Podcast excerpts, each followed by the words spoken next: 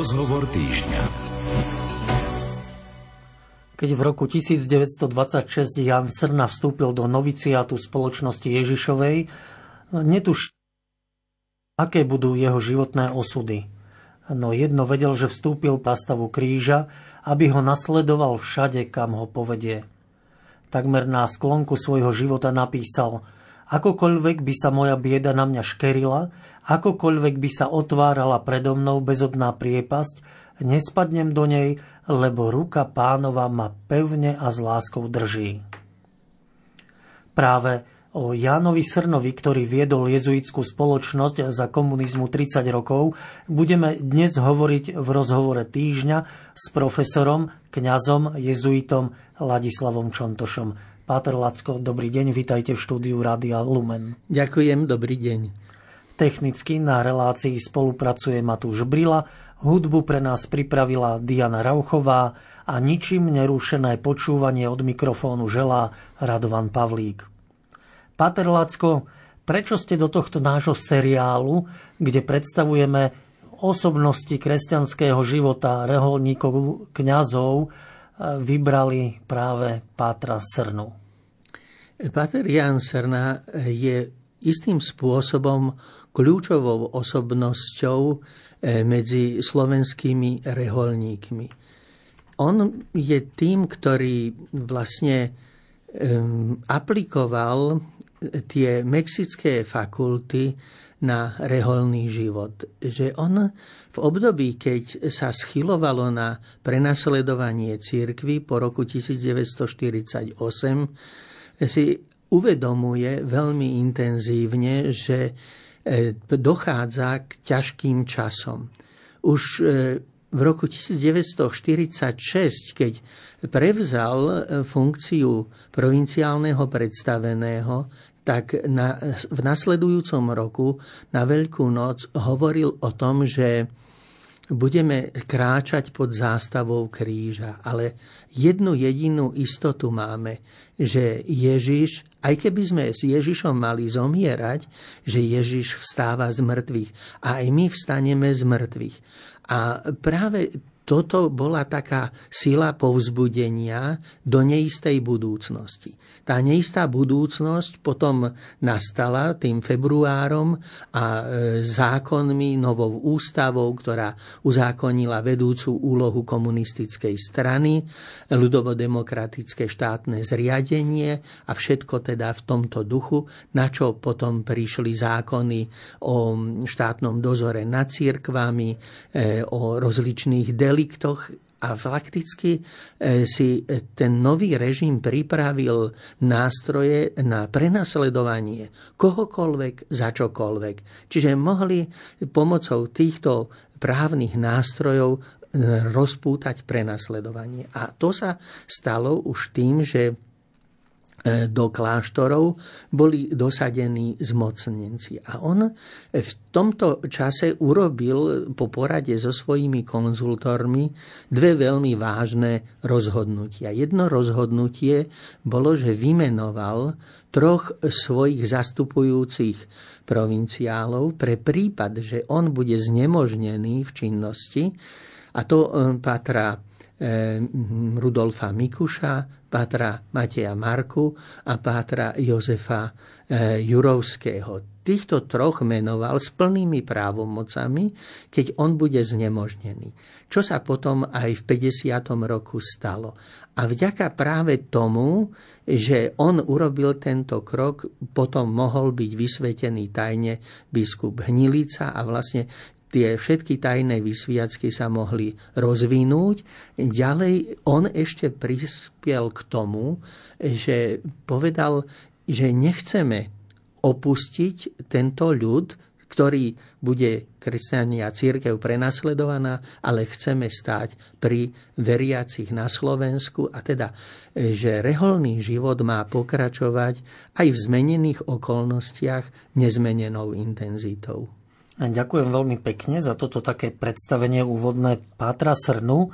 Poďme k jeho najskôr detstvu, mladosti. Takou zaujímavosťou je, že on sa nenarodil na Slovensku, ale v Spojených štátoch amerických a dokonca ani priezvisko nemal Srna. Takže ako to bolo? Kde má ten svoj pôvod? Jeho pôvod je na Hornom Spiši, ktorý je dnes súčasťou Poľskej republiky. Aj pri prvom ustanovení hraníc Československa táto obec padla do Poľska, ale rodičia boli Slováci a mali poľské meno Sárna, ktoré si on potom neskôr poslovenčil na Srna. On sa narodil týmto rodičom v Spojených štátoch, kde sa vysťahovali za prácou, ale potom mal asi tri roky, keď sa vrátili a vyrastal v slovenskom prostredí. Potom oni sa veľmi orientovali na štúdia v Levoči, takže on v Levoči potom chodil do, do gymnázia, zoznámil sa s jezuitmi a tak vlastne potom bol v, u jezuitov v Ružomberku v tzv. Malom seminári, ktorý sa nazval potom Stanislavou, a tak vstúpil do rehole a tak si potom vykonal od roku devätnásť dvadsaťšesť si robil v Trnave noviciáda. Potom pokračovala jeho reholná formácia. Štúdia absolvoval aj v zahraničí, ako býval jezuitov zvykom?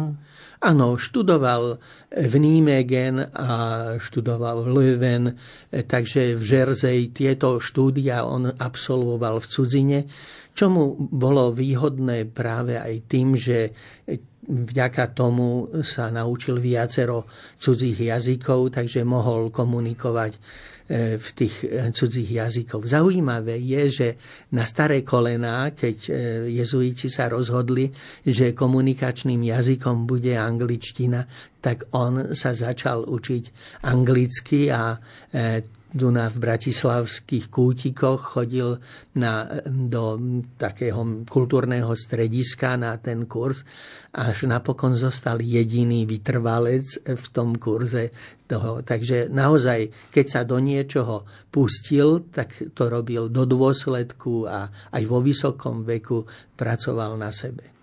Ako mladý kňaz mal, vlastne sa stal tajomníkom provinciála v roku devätnásť štyridsaťštyri a v jeho životopise som sa dočítal, že v tejto funkcii prejavil nevšedné organizačné, ale aj administratívne schopnosti. Bol taký organizátor, ale aj úradník? Dalo by sa povedať, že bol človek skôr takej tichej povahy, ktorý dokáže tieto veci ľahko zvládať. Že dokázal komunikovať s ľuďmi. To bolo veľmi u neho príznačné, že nikdy nevyvolával nejakú napätú situáciu, ale aj napäté situácie dokázal riešiť upokojením, dosiahnutím určitého pokoja a potom diskusiou sa posúvali veci dopredu. Takže tam sa ukázalo to, čo mu sa hovorí, že taký dar riadenia, že vedel vychádzať aj zo zložitých situácií, takže bola taká, by sme povedali súčasnou terminológiou, že nebolo porazeného, že tá situ- to riešenie win-win. Obaja sú akoby víťazi, takže on nachádzal také riešenia, ktoré boli prospešné pre celok. No a v toto si všimol aj vtedajší provinciál a ďalší, že ho vlastne navrhli potom pomerne mladého človeka za provinciála. No a že bude také dlhé roky provinciálom, to sa mu asi ani nesnívalo. Má to obdobu, že tridsať rokov bol niekto provinciálom, čo vy viete, páter Lacko? Na Slovensku určite nie. Možno, že v Číne, v takých krajinách, kde je alebo bolo prenasledovanie kresťanov, sa mohli stať takéto dlhé obdobia, lebo normálne je provinciál menovaný na tri roky a ak dobre funguje, tak je na ďalšie tri roky, dohromady šesť rokov a potom už musí byť niekto iný, lebo to je dosť náročná, vyčerpávajúca úloha, ale tu okolnosti nedovolovali takéto normálne výmeny, takže sa stalo to, že on teda bol tak dlho provinciál. On bol za provinciála zvolený ešte keď boli relatívne v úvodzovkách slobodné časy v roku devätnásťstoštyridsaťšesť, ale teda sloboda trvala tak dva roky a on tie opatrenia, ktoré ste aj vyspomínali hneď v tom úvode, prijal vlastne v roku devätnásťstoštyridsaťdeväť, teda že jezuiti zostanú s ľuďmi na Slovensku, že neemigrujú. To znamená, že týkalo sa to, že žiaden jezuita neodišiel zo Slovenska? Alebo väčšina ich zostala na Slovensku? Väčšina zostala na Slovensku. Niekoľkí odišli do cudziny, boli na to rozličné dôvody. Jednak to, že povedzme boli na niektorých vydané zatýkače a teda sa uvážilo, že lepšie bude, ak odídu. Alebo boli to zase takí, ktorí boli vyslaní, aby odovzdali tam informácie o tom, čo sa vlastne deje za železnou oponou, aby boli reálne informácie, nie iba tie tendenčné informácie, ktoré na západ posielala vtedajšia vláda a ktoré sa oficiálne prezentovali, akože je tu úplná náboženská sloboda a podobne. Pritom na druhej strane sa zatvárali kňazi, likvidovali sa kláštory, takže zakazovalo sa povedzme vyučovanie náboženstva, alebo boli veľké reštrikcie na tieto aktivity, či vo farnosti, najmä aktivity s mládežou boli veľmi sledované, dokonca boli pokusy aj boli kriminalizované tieto normálne pastoračné aktivity. Takže to bolo dôležité, že niektorí odišli, niektorí sa im to nepodarilo, takže potom ich chytili pri snahe prekročiť hranice a boli odsúdení na dlhoročné väzenia, podobne ako Titus Zeman a iní. Vy ste spomenuli tiež, že Páter Srna vlastne využil mexické fakulty. Mohli by ste vysvetliť našim poslucháčom, o čo ide mexické fakulty uplatňované na Slovensku? Mexické fakulty vlastne boli fakultami, ktoré udelil Svätý Otec pri prenasledovaní katolíckej cirkvi v Mexiku biskupom, že mohli bez súhlasu Svätej stolice napríklad svetiť ďalších biskupov. Čiže k tým fakultám patrilo to, že provinciál mohol delegovať svoju plnú právomoc svojim zástupcom.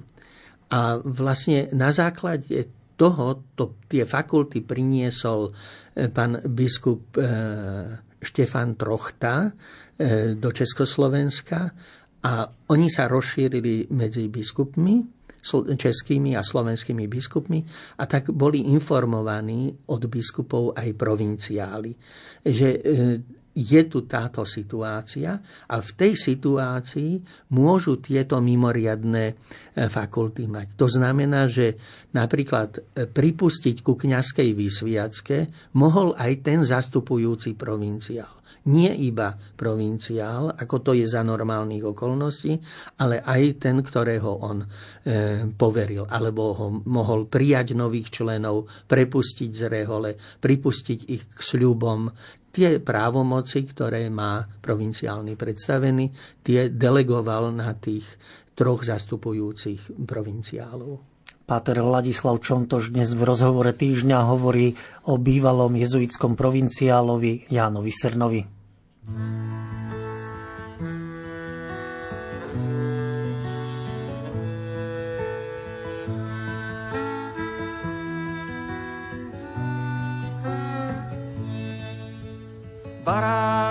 tvoj trón je zdroj a prameň večnej lásky. vyteká do štyroch strán a pokoj srdciam hlási. Otvárajte smetné napojím. Odstránim z vás ťarchu vašich vín.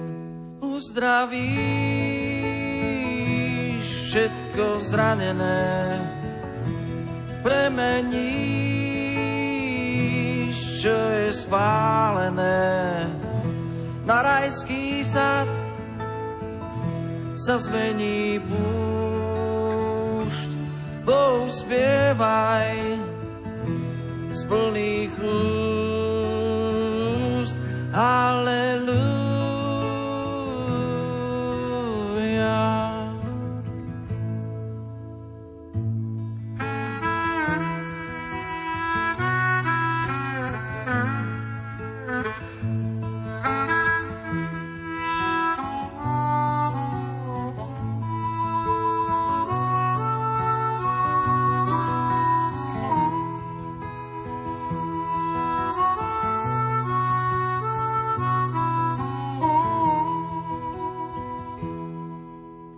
Vyschnutá zem bez vody je duša moja biedná. O láske, ktorou si len ty, stále viacej zmiera. Iba mŕtvý prach sa zo mňa stáva. Tam, kde si ty, rastie strom i tráva. Uzdraví všetko zranené, premeníš, čo je spálené. Na rajský sad sa zmení púšť. Bohu spievaj z plných úst. Halelúja.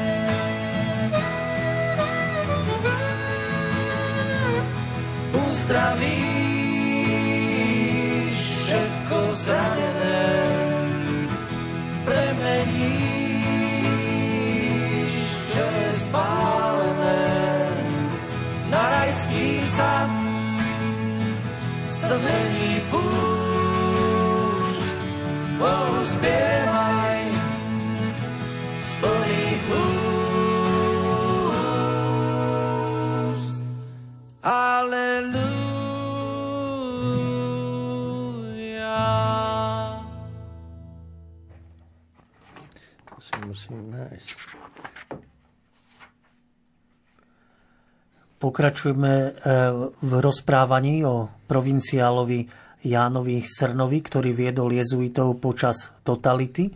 Ja som si v jeho životopise našiel také prorocké slová o pôsobení jezuitov na Slovensku, keď bol vlastne prakticky novým provinciálom v štyridsiatom siedmom tak hovorí, že jezuiti musia byť takí, že aj apoštoli sa pýtali, či z mŕtvych stali obnoví Izraelské kráľovstvo. Že aj my sa v neistote pýtame, či Boh zakročí, zasiahne do behu sveta a trápime sa s otázkami, čo bude s nami, čo nám prinesie budúcnosť, ako sa vyvinú pomery. No a že z mŕtvych stály Boh má tú istú odpoveď, tak ako pre apoštolov, tak aj pre nás jezuitov v tom čase. Nie je vašou vecou poznať časy, ktoré Boh ustanovil, ale budete mi svedkami až do končín zeme. Tak je to taká prorocká črta u Pátra Srnu. Áno, to naozaj je niečo, čo bolo akoby jeho druhou prirodzenosťou, byť svedkom. Že on toto povedal na tú Veľkú noc a on povedal o tom, že nie je dôležité, aby sme my mali tie vonkajšie štruktúry. A toto potom povedal aj neskôr pri skladaní sľubov, posledných sľubov tých, ktorí prežili väzenia a, a všetky tie pracovné tábory, civilné zamestnania.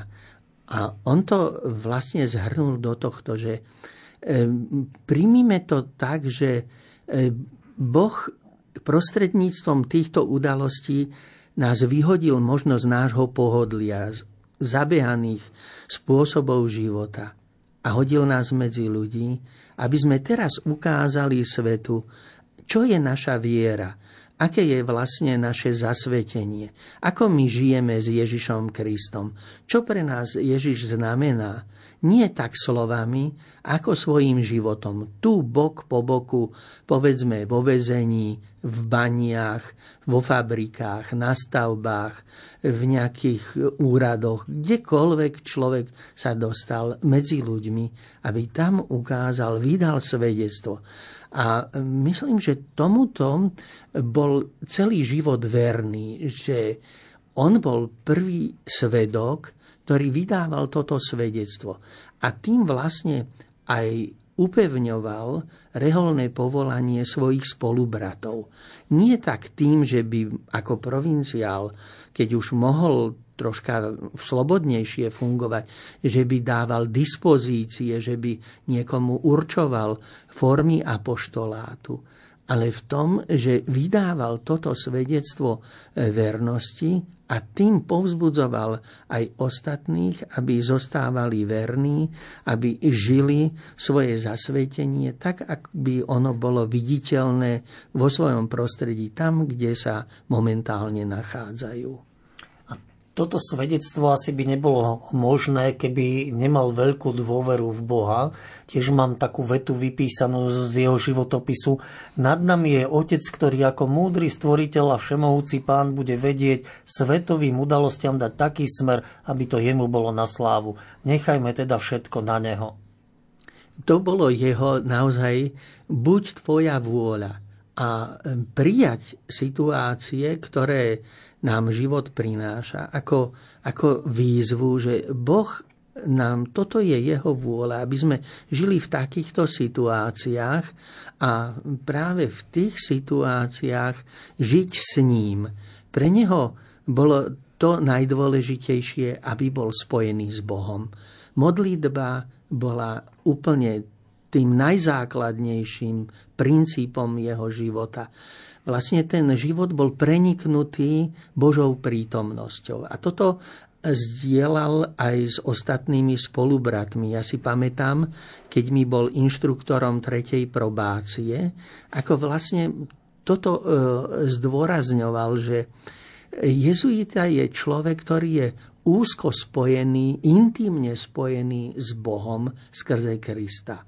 A to prežíva jeho prítomnosť vo svojom živote dvadsaťštyri hodín. Stále je s ním a v ňom. Jeho život je vlastne v Kristovi zakorenený a kráča pod zástavou kríža spolu s Ježišom, tak ako sa rozhodol v duchovných cvičeniach, keď pozeral na ukrižovaného Krista a uvedomoval si, koľkú lásku k nám prijavil, že tak miloval svet, tak ma miloval. A teraz ja si kladiem pred Ježišom otázku, čo som doteraz urobil pre Ježiša, čo robím pre Ježiša a čo ešte mám urobiť pre Ježiša. A toto, toto spojenie, toto vedomie tej Ježišovej prítomnosti v živote jezuitu bolo u neho veľmi silné a on vlastne nielen, že o tom hovoril, ale on to naozaj aj žil. Čiže svedectvo, dôvera, ešte mám jednu takú poznámku vypísanú, viera. Viera v zmrtvých stáleho je balzamom na naše splašené a ubolené duše, ba je priam prameňom nevyslovného šťastia.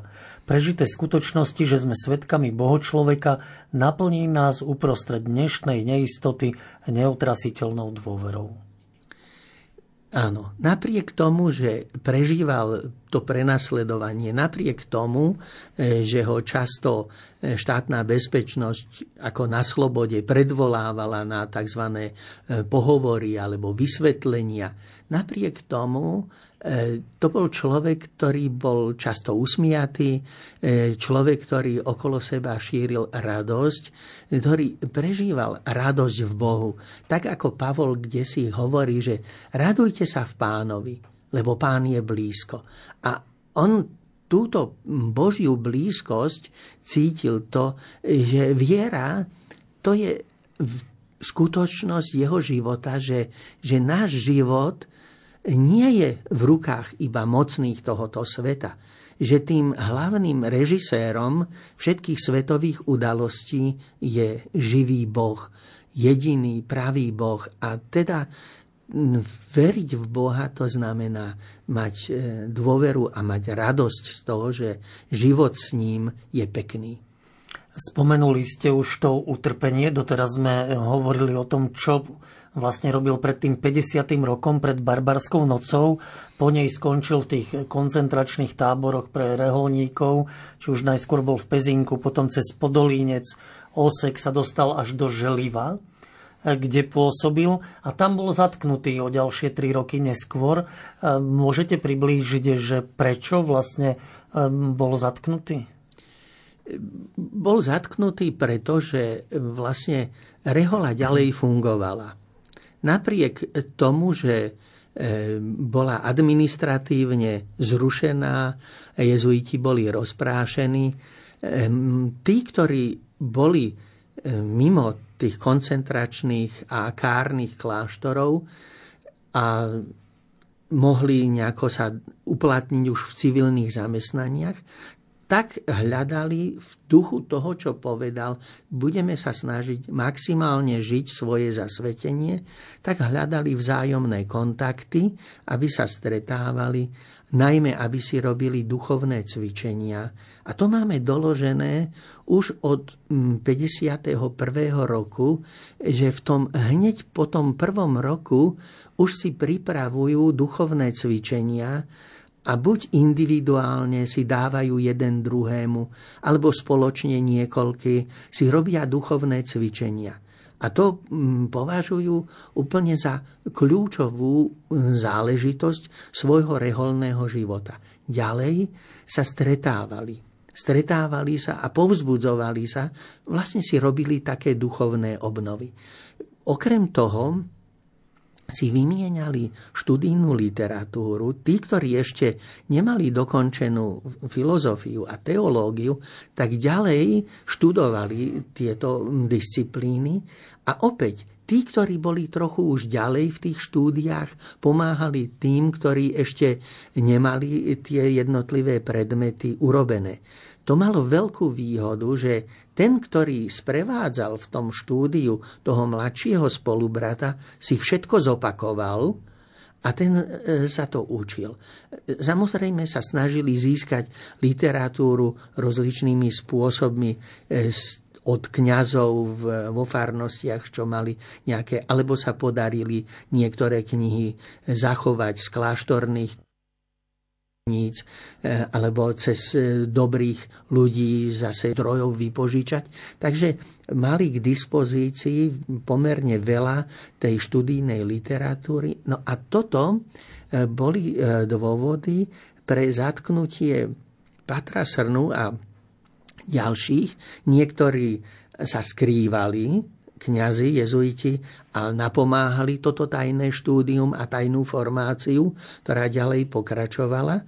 Takže vlastne v tom ho zatkli a zatkli vtedy aj novicmajstra Patra Rudolfa Mikuša, zatkli Patra Mateja Marku, toho zastupujúceho provinciála, a zatkli ešte ďalších a potom bol s nimi veľký proces, v ktorom on dostal dvanásť rokov odňatia slobody, z ktorých potom v šesťdesiatom roku na amnestiu on vyšiel z väzenia. Vieme povedať, ako znášal väzenie? Podľa toho, ako povedal, Vieme, že všetci, ktorí vychádzali z toho väzenia, museli podpísať mlčanlivosť o všetkom tom, čo sa udialo od ich zatknutia až do prepustenia. To sme sa dozvedeli len tak ako pri nejakom prerieknutí sa, a že ako to vlastne fungovalo. Jedno vieme, že ako charakterizoval spôsob vyšetrovania, že necítil, že by nejaké brutálne fyzické násilie bolo na ňom použité. Psychický nátlak ten cítil silný. A charakterizoval to ako zápas o správnu interpretáciu výpovede. Lebo to, čo normálne on ako provinciál dával správy do Ríma, generálnemu predstavenému o živote Rehole, to ten vyšetrovateľ interpretoval ako špionážne správy.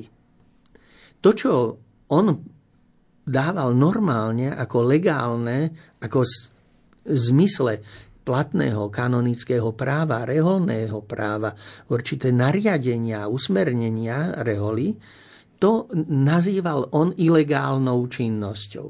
A tak vlastne, keď už on psychicky bol otupený po troch mesiacoch vyšetrovačky, tak vlastne podpísal, čo ten vyšetrovateľ reinterpretoval do zápisnice.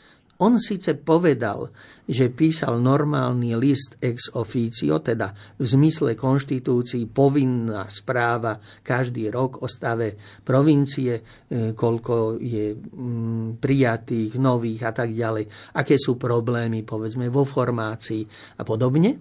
To všetko opísal, no ale on to interpretoval do tej zápisnice ako nejakú ilegálnu činnosť, ako špionážne správy. Páter Ladislav Čontoš predstavuje v dnešnom rozhovore týždňa bývalého provinciála jezuitov Jána Srnu. Duch Pána je nado mnou, lebo ma pomazal, aby som hlásal evangelium chudobným. Aby som hlásal evangelium. Aby som hlásal evangelium. Aby som hlásal evangelium. Aby som hlásal evangelium.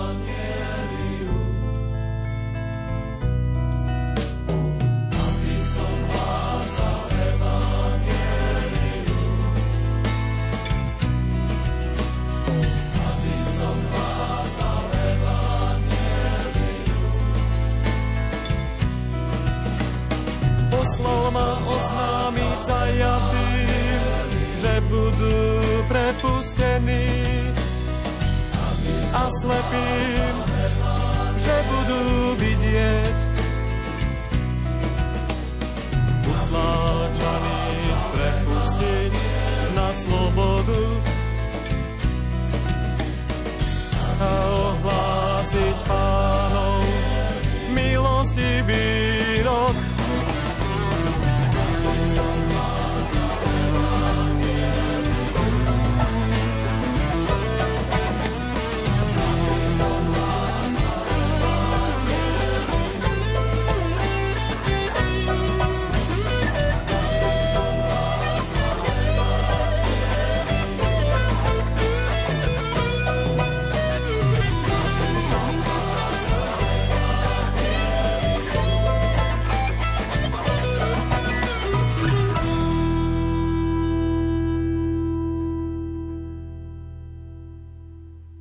Duch Pána je nado mnou, lebo ma pomazal, aby som hlásal evanjelium chudobným. Patrolacko rok tisíc deväťsto šesťdesiatosem do vtedajšieho Československa priniesol určité uvoľnenie pre cirkvi. Pocítili to aj jezuiti? Pre jezuitov to boli tiež roky nádeje, keď vlastne jezuiti vystúpili s prosbou a žiadosťou, aby teda bolo uznané štátom možnosť žiť reholným životom. A v tomto práve Pater Srna vyvinul veľkú iniciatívu, že vytvorili vlastne takú konferenciu vyšších reholných predstavených, mužských reholí, a obrátili sa na generálnu prokuratúru, ako to je ohľadom existencie reholí. A dostali odpoveď, že právne rehole v Československu zrušené neboli, a teda niet prekážky, aby v zmysle a v rámci platných zákonov rehole fungovali. A tak vlastne žiadali o to, aby mohli účinkovať vo svojich reholných kostoloch.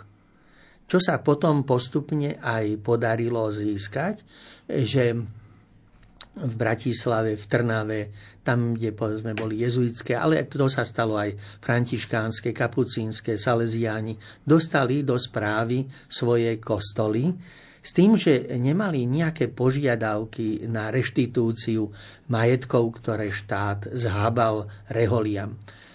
S tým, že chceli, žiadali o určité právne usporiadanie toho vzťahu.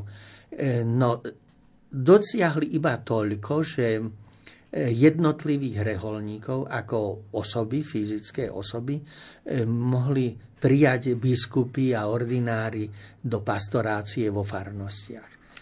To Takže, znamená, že nebola tam možnosť vrátiť sa do života pred rokom tisíc deväťsto päťdesiat? Nie, táto možnosť nebola, a tak vlastne pokračovali noviciáty viac menej tajne. Rehole si rozvinuli plnšie, hoci už predtým boli noviciáty, pred týmito rokmi, ale ten rok znamená naozaj e, taký posun v tom, že väčšina reholí začína intenzívnejšie prijímať mladých, formovať ich a začína byť hodne tajných kňazských vysviacok. To je jedna vec. Povzbudením v tom bola návšteva generálneho predstaveného Petra Arrupeho na Slovensku v šesťdesiatom deviatom roku, keď ešte tá normalizácia nebola naplno spustená, a bolo to veľké povzbudenie pre jezuitov, ktorí vytrvali v skúškach, a on, generálny predstavený, súhlasil s tým, že aj bez tzv. Tretej probácie, to znamená, že nejakého ďalšieho roku formačného môžu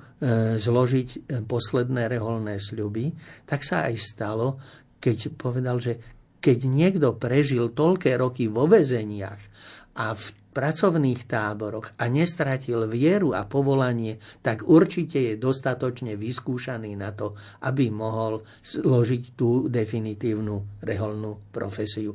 Potom prichádza normalizácia, tlak na Patra Srnu, časté predvolávania na štátnu bezpečnosť, dokonca sa mu aj do bytu nanútili, prišli k nemu ako rozhovory a tým ho vlastne stále sledovali. Viem, že v tom dome na Silvánskej v Karlovej vsi tam kontaktovali viacerých susedov, aby boli spolupracovníkmi, ktorí by podávali informácie, s kým sa stýka a tak ďalej. Keď ste spomenuli vlastne vášho hlavného predstaveného generála, ktorý navštívil Slovensko, Páter Srna mu povedal, že napriek tomu, že ste nemali svoje domy, nemali ste ochranu kláštorných múrov, boli ste olúpení o oporu reholného života, zostali ste verní reholnému povolaniu. To je veľké svedectvo o jezuitoch, ktorí žili v tej dobe, aj Pátrovi Srnovi. Áno, to je naozaj vrcholné svedectvo, ktoré dal generálny predstavený, ale vlastne on zhrnul iba tú realitu, ktorú títo ľudia naozaj, naozaj žili, že boli to vlastne mučeníci, ktorí prešli tým ohňom tých ťažkých skúšok päťdesiatych a šesťdesiatych rokov minulého storočia, keď vlastne boli tak v tom brainwashingu a všetkom lámaní a predsa, predsa vytrvali. A nie len to, že potom, keď vyšli z toho väzenia, oni boli ochotní ďalej pracovať. Neutiahli sa títo spolubratia do ulity, že už nechcem sa angažovať, lebo je to riskantné, nebezpečné. Boli veľmi slobodní a boli ochotní ísť do pastorácie, ísť do takých situácií, že dávali duchovné cvičenia, čo neskôr potom mali z toho problémy, že ich dokonca obvinili, boli aj súdy dva v týchto veciach. Ale pokračovali v tom živote tak, ako to ten Pater Srna ešte pred tým štyridsiatym ôsmym rokom povedal, že budeme sa snažiť maximálne žiť ako reholníci aj v tých zmenených okolnostiach. A to v tom šesťdesiatom deviatom roku sa to vlastne po dvadsiatich rokoch potvrdilo a my to dnes vidíme, že naozaj sa to potvrdilo v týchto životoch a oni sú svedkami, ktorí nám naozaj udržali vieru a ju posunuli ďalšej generácii. Páter Srna viedol slovenských jezuitov do roku devätnásťsedemdesiatsedem a ten záver jeho života už je potom poznačený ťažkou chorobou onkologickou. Ako ju znášal? Jeho onkologické ochorenie začalo ochorením obličiek a potom metastázovala tá rakovina do kostí. A to bolo veľmi, veľmi bolestné obdobie, najmä po patologickej zlomenine ramennej kosti, keď už naozaj mal obrovské bolesti, ale nikdy nestonal, nikdy on nevzdychal. Pamätám si, že jeden spolubrat, ktorý ho bol navštíviť niekoľko dní pred smrťou, tak mu hovoril: oče, sub crucis vexillo, pod zástavou kríža, ale teraz už ste na kríži. A on sa tak usmial: aj pribitý, ale všetko to obetujem. Všetko to obetujem za cirkev a za spoločnosť Ježišovu. A naozaj to obetoval v tichosti. To museli sestričky v Prievoskej nemocnici zbadať, že má obrovské bolesti, aby mu dali nejaký utišujúci prostriedok. Nikdy nestonal, nikdy, aj keď už mal veľké dekubity, mal na um, krížoch až taký veľký dekubit ako tanier, takže mu to nekrotizovalo a um, pri všetkých úkonoch to bolo všetko veľmi bolestné a najmä teda v kostiach tie metastázy, to všetko. A sestry, ktoré ho ošetrovali, dodnes hovoria, že takého pacienta naozaj trpezlivého, tak oddaného Pánu Bohu nepoznali. A že jediné, čo videli na tvári, že trpí a zviera peste, ale iba jedno slovo vychádzalo z jeho úst. Ďakujem. Ďakujem. Každému ďakoval za akýkoľvek maličký skutok lásky. Aj lekári tam vraveli, že nevidno takto zomierať človeka, ktorý by tak sa odovzdal Pánu Bohu. A vlastne ani pri tej ťažkej chorobe nemal pokoj od prenasledovateľov. On chcel dožiť svoj život v charitnom domove pre kňazov a ani tomu nebolo umožnené. Áno, vtedajší provinciál pater Andrej Oswald a ďalší spolubratia žiadali o umiestnenie patra Srnu v charitnom domove. Sestričky Vincentky boli ochotné, či už v Pezinku alebo v Beckove, ho prijať v tom ťažkom stave a, a starať sa o neho. Ale e, na zásah štátnych orgánov e, katolícka charita ho neprijala s, dvo, s odôvodnením, že nikdy nebol v pastorácii a že teda nemá nárok na to, aby bol umiestnený v charite. A predstaviteľ ministerstva kultúry cirkevného úradu prihlásil: celý život bol proti nám. Čo teraz chcú? Čo teraz chce? On bol proti nám. On bol vždy proti socializmu. Vždy bol proti ľudovodemokratickému zriadeniu. On bol nepriateľ socializmu. Tak má čo chce. My mu nemôžeme toto. On nechcel s nami spolupracovať. On odmietal, vždy odmietal akúkoľvek spoluprácu, aj pri tých výsluchoch a tak ďalej. Takže on teda sa držal v tomto svedectve až do konca. A bolo to ťažké, že práve v katolíckej charite nebolo, ajme u tých vtedajších predstaviteľov, dosť odvahy urobiť skutok kresťanskej lásky a prijať ho. Tento skutok vykonali sestry františkánky v Prievozkej nemocnici a lekári, že sa snažili naozaj mu zmierniť tie posledné okamihy jeho života. Páter Lacko, môžeme Jána Srnu označiť za mučeníka?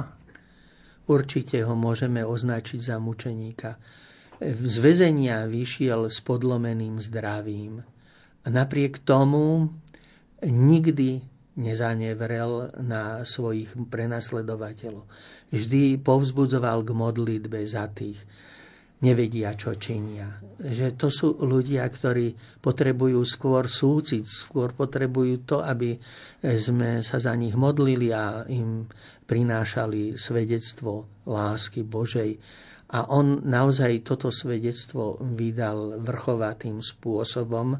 Takže myslím, že on tiež patrí do toho radu veľkých osobností, ako muž blahoslavený biskup Peter Pavol Gojdič alebo biskup Vasil Hopko a ďalší, ktorí naozaj prežili veľké utrpenia vo väzeniach a nezlomili sa, vytrvali až do samého konca. To naozaj ukázal potom aj jeho pohreb a svedectvo, ktoré čítame v samizdatovom časopise Náboženstvo a súčasnosť, keď hovorí ten autor pod pseudonymom Salesius, že naozaj aj prevýšil košických mučeníkov, pretože oni boli chvíľu, jeden deň mučení a tak získali palmu mučeníctva, kdežto on bol mučený roky, rokúce, až napokon zomiera v bolestiach na následky všetkého toho. A takže naozaj toto mučeníctvo je veľkým príkladom pre nás, z ktorého môžeme čerpať. Čo by si mohli zobrať poslucháči z dnešnej relácie? Aký je taký odkaz v krátkosti, Páter Lacko, čo by ste povedali provinciála Srnu? Spojenie s Ježišom Kristom v modlitbe dodáva človekovi silu veriť vo vzkrieseného Pána. Že nikdy nie sú zúfalé okolnosti. Nikdy nie je zúfalá situácia. Bezvýchodisková. Aj keď sa to tak zdá, že v tomto svete sú také situácie, Boh to má všetko vo svojich rukách. Aj dnes. Aj naše bezvýchodiskové, alebo v úvodzovkách bezvýchodiskové situácie. Lebo v Bohu je naše vzkriesenie. Páter Lacko, krásne ste to povedali na záver. Ďakujem vám veľmi pekne, že ste prišli do štúdia Rádia Lumen v Bratislave, predstavili osobnosť provinciála Jána Srnu. A takže veľmi pekne ďakujem a teším sa na ďalšie stretnutie s vami. A ja ďakujem a pozdravujem poslucháčov. Technicky na dnešnej relácii s nami spolupracoval Matúš Brila, hudbu vybrala Diana Rauchová a pekné poludnie, dobrú chuť k obedu všetkým poslucháčom Rádia Lumen. Od mikrofónu želá Radovan Pavlík.